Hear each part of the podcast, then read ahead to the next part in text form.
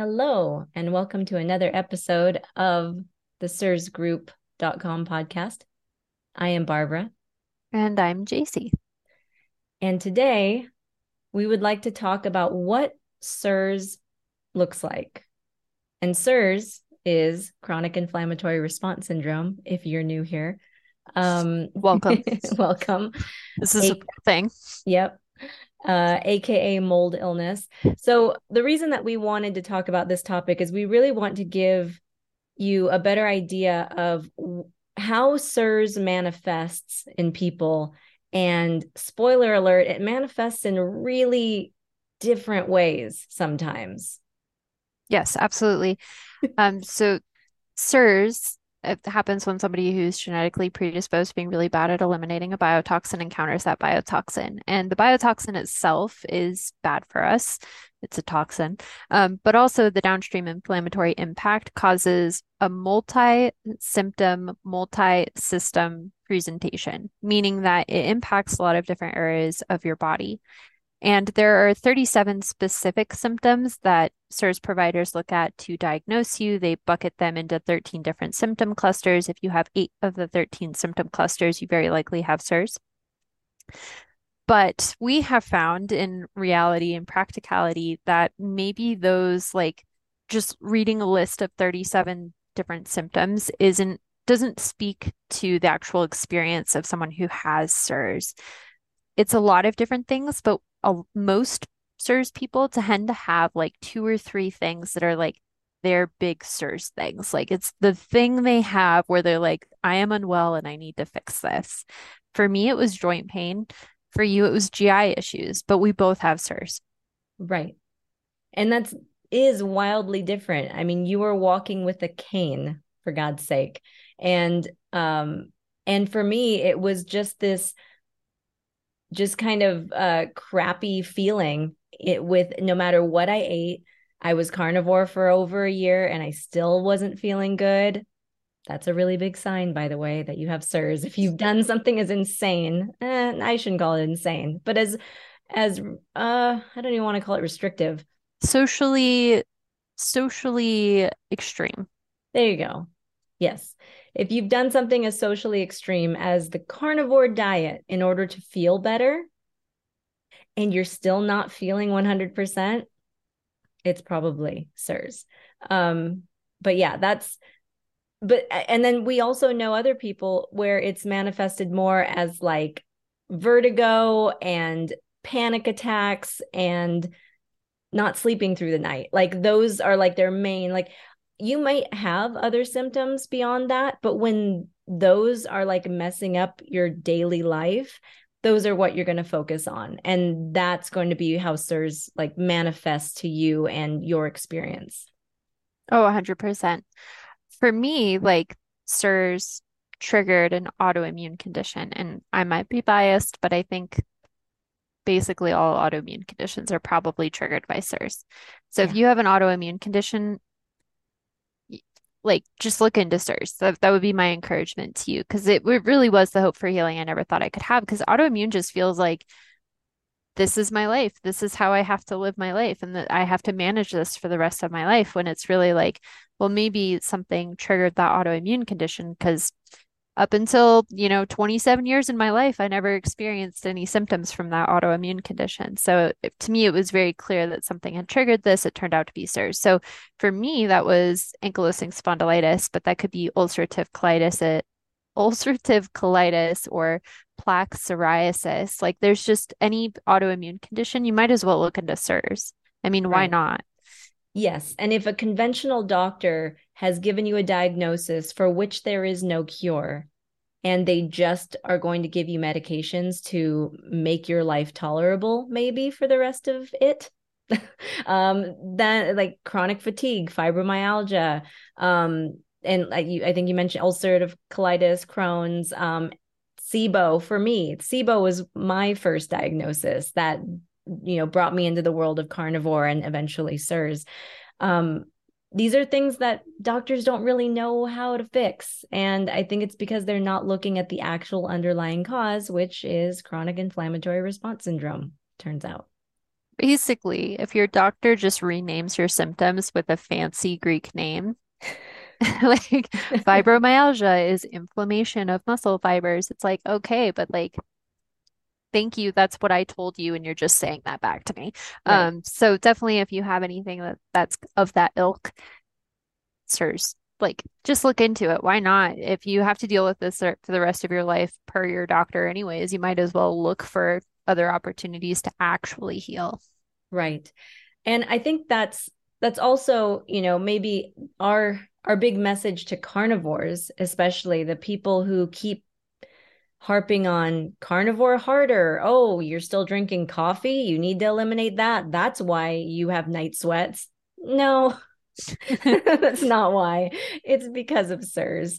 Um, and and carnivore is a fantastic, I will say it. I've said it a million times, I'll say it again. Carnivore is a fantastic foundation for healing. It is the least inflammatory diet that you could be on. It's it's pure nutrient density goodness.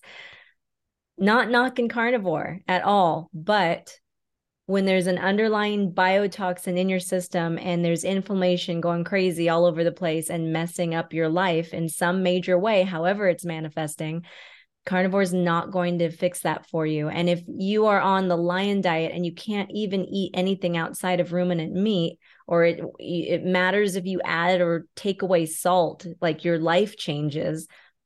These are more more things that point to CIRS.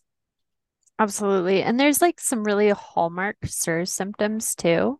Like there's really specific ones like plantar fasciitis. I don't I didn't know this when I had plantar fasciitis. That was actually my first CIRS symptom was I had plantar fasciitis. And then later after I was diagnosed with CIRS, um, I think I mentioned it to Nutrition with Judy and she was like, Oh yeah, that's a CIRS thing. And I was like, What? Um, another big one is like OCD, anxiety disorders, depressive disorders, anything where you're just like you don't feel like yourself, I would say look into CIRS. Um, another big one is hair loss because of the downstream impact of the inflammation. A lot of people with um, CIRS will have telogen effluvium, which is chronic hair loss. And then another big one we see in the carnivore community is stubborn weight gain or stubborn weight loss, um, typically caused by leptin resistance. And guess what? Downstream impact of CIRS. Yep. Lots of common stuff. Muscle cramps. Mm. Muscle cramps are also huge. If you just constantly get them and they're like almost debilitating or they're waking you up in the middle of the night, that's a thing. And that thing is CIRS. yeah, we're getting up at 4 a.m. to pee. I feel like we could make this an inf- infomercial. Do you wake up at 4 a.m. to pee? Do you have night sweats? Do you have frequent urination? You might have CIRS. That's it. It's, That's the commercial. That is. And that would be accurate. Um, and we can't forget though, like the overall fatigue, brain fog, walking into a room and not remembering why you walked into it in the first place.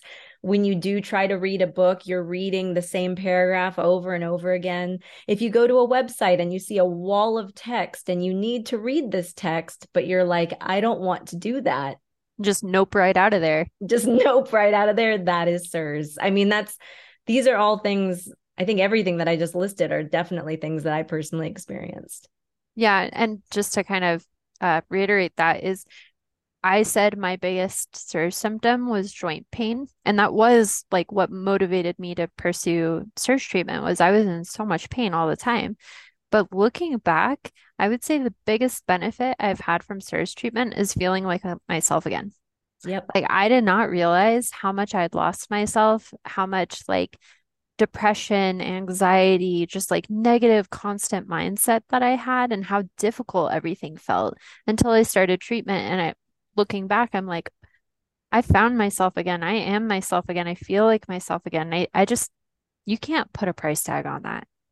Nope. And and I know so many people will chalk that sort of thing up to age. And I know we refuse to do that because we're not that old um but at the same time like i don't ever chalk it up to age i don't want to have that kind of brain fog or forgetting what i'm doing halfway through doing it when i'm 80 and i don't intend to because now that i know that CIRS is a thing i'm going to know well when those symptoms creep back up into my life I think I'll be able to pretty quickly recognize, oh, I must be in exposure. I must, there must be a biotoxin of some kind in my environment.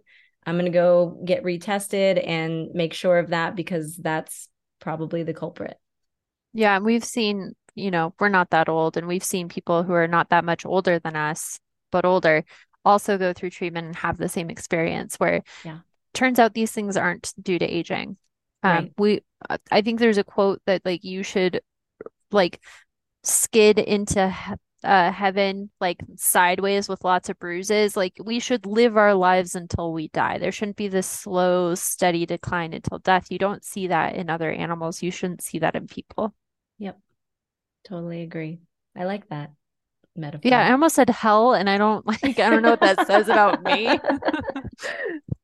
But that was where I was like, that's where I'm going. But um, Right. hopefully not. Um, but yeah, I definitely think there's something to that. And like, is it aging or is it biotoxins? Right. We may never know. We do know. but It's we ours. do. We do. Oh man. But yeah, I think uh I think that covers it. I think we got our point across. I feel like I was talking directly to so many people I know in this episode. it's CIRS. like I just want to shake people sometimes. Oh, that is that is frustrating to just watch people spinning their wheels and like doing biohacking and cutting out more and more things to this race to restriction when it's like just go for the root cause. It's going to be more efficient in the long run. You know, you could is. spend 20 years spinning your spinning your wheels, or you could spend 12 to 18 months doing a CIRS treatment. Yep. Yeah. Choice is yours. Yeah. I feel like I feel like we're handing people a red or blue pill right now. I love it. Yeah. Well, um, yeah, I'm here for it. Uh, well, if you have decided to take the red pill and you also would like some support and a community to make you feel better about that decision, because you know, it can it can suck to decide that you know I have an illness that I need to treat. It it sucks in the moment, and then you start feeling better through treatment, and then you realize it doesn't suck. Um, so, but if you want some support in that, uh, we have a wonderful group over at thecirsgroup.com and you should join us uh, and check us out. Uh, there's a link in the description. Yeah, we'll see you over there.